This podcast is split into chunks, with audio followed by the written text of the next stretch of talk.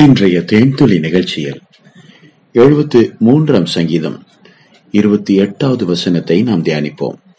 எனக்கோ தேவனை அண்டிக் கொண்டிருப்பதே நலம். நான் உமது கிரியைகளை எல்லாம் சொல்லி வரும்படி கத்தராகிய ஆண்டவர் மேல் என் நம்பிக்கையை வைத்திருக்கிறேன். பிரியமானோர்களே ஆசாபுடைய நம்பிக்கையை நாம் இங்கே பார்க்கிறோம்.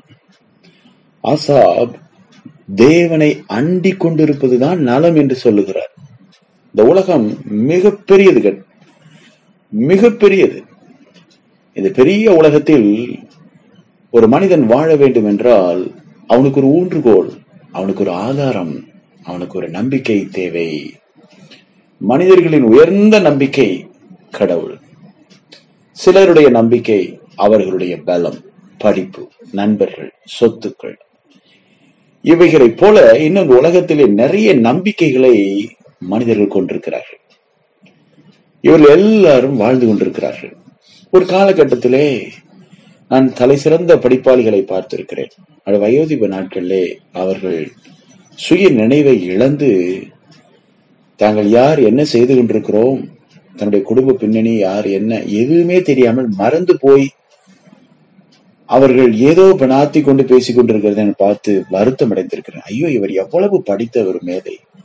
எல்லாம் இவரை விட்டு மறந்து போய்விட்டதே என்று நான் வருத்தப்பட்டிருக்கிறேன். ஆக ஒரு மனிதனுடைய கல்வி அறிவு ஞானம் இவைகள் எல்லாம் ஒரு நாள் அந்த மனிதனை கைவிட்டு விடும் என்று நான் கண்டறிந்தேன். அதே போல மிக பயங்கரமான பலசாலியை நான் பார்த்திருக்கிறேன். நான் வசித்த அதே பகுதியிலே அந்த நாட்களிலே பெரிய பெரிய மரங்களை எல்லாம் வண்டியிலே ஏற்றுவதற்கு பொக்லின் போன்ற வசதிகள் அன்றைக்கு கிடையாது.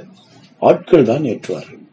இந்த மரங்களை காட்டிலிருந்து வெட்டி கொண்டு வந்து இறக்கும் போதும் ஏற்றும் போதும் அதை அறுத்து பலகைகளாக சட்டங்களாக மாற்றுவதற்கும் பெரிய பலசாலிகள் அந்த மரப்பட்டறையிலே வேலை செய்வார்கள். அதை பார்த்திருக்கிறேன். ரொம்ப பலம் வாய்ந்தவர்களாக இருப்பார்கள். பெரிய மரங்களை எல்லாம் அதை தள்ளி உருட்டி எடுத்து சேர்க்க வேண்டிய இடத்திலே சேர்த்து மிஷின்களை வைத்து அதை கட் பண்ணுவார்கள். திடீரென்று அதிலே ஒரு மனிதன் அப்படித்தான் அவருக்கு வந்த ஒரு வயிற்று பிரச்சனையினாலே அவருடைய பலம் அவரை விட்டு ஒடுங்கி போய் அவர் அப்படியே எலும்பும் தோளுமாய் மாறி வீட்டிலே இருந்ததை நான் பார்த்தேன். அடையாளமே தெரியாது அவரை பார்க்கும்போது நான் ஐயோ உடைய பலம் எங்கே போனது? என்று பார்த்து ஆச்சரியப்பட்டேன். அப்போதுதான் பலம் ஒரு நாள் மனிதனை கைவிடும் என்று நான் கண்டறிந்தேன். மட்டுமல்ல பிரியமானவர்களே சொத்து சுகங்கள்.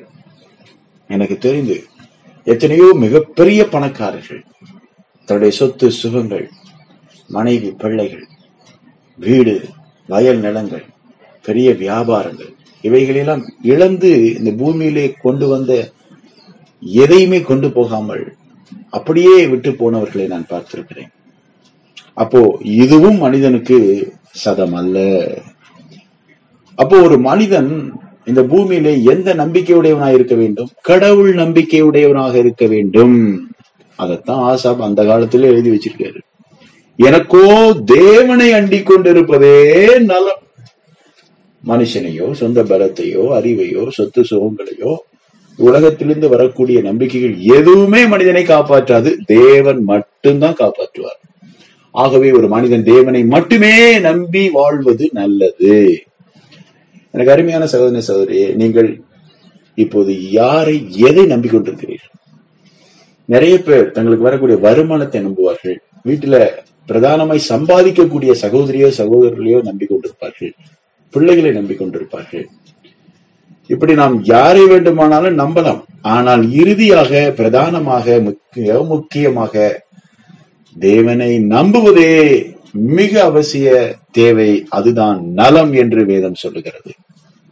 பிரியமானவர்களே நான் உமது கிரியெல்லாம் சொல்லி வரும்படி கத்தராகி ஆண்டவர் மேல் என் நம்பிக்கையை வைத்திருக்கிறேன் என்று ஆசாப் சொல்லுகிறார். ஏன்னா அவரு மிக அருமையா தேவனை ருசித்திருக்கிறார். அவர் இப்படி எழுதுறார் பாருங்க இருபத்தி ஐந்தாம் வசனம். பரலோகத்தில் உண்மையல்லாமல் எனக்கு யாருண்டு? பூலோகத்தில் உண்மை தவிர எனக்கு வேற விருப்பம் இல்லை. இவ்வளவு அற்புதமான திறந்த உள்ளத்தோடு தேவனை சார்ந்து வாழ்கிற ஒரு வாழ்க்கை பாருங்கள். பரலோகத்துக்கு நான் வருவேன் ஒரு நாளைக்கு. அங்க உண்மை இல்லாமல் எனக்கு வேற யாருமே கிடையாது. இந்த பூமியில இப்ப வாழ்ந்து கொண்டிருக்கிற நாட்களில் உண்மை தவிர எனக்கு வேற விருப்பம் இல்லை என்று அவர் சொல்லுகிறார். மண் விருப்பம் பெண் விருப்பம் பொன் விருப்பம் இப்படி எத்தனையோ விருப்பங்கள் மனிதனை சுற்றி இருக்கிறது ஆனா ஆசாப் சொல்றாரு உண்மை தவிர எனக்கு வேற விருப்பம் இல்லை என்கிறார். அப்ப நாம் எங்கேயோ உருண்டு ஓடிக்கொண்டிருக்கிறோம். நாம் எங்கேயோ ஓடிக்கொண்டிருக்கிற நம்முடைய வாழ்க்கை ஓட்டத்தை திருப்பி தேவன் பக்கம் கொண்டு வர வேண்டும் என்பதே இந்த நாளின் தேவையா இருக்கிறது தகப்பனே உம்மை நோக்கி ஓடு வரும்படி.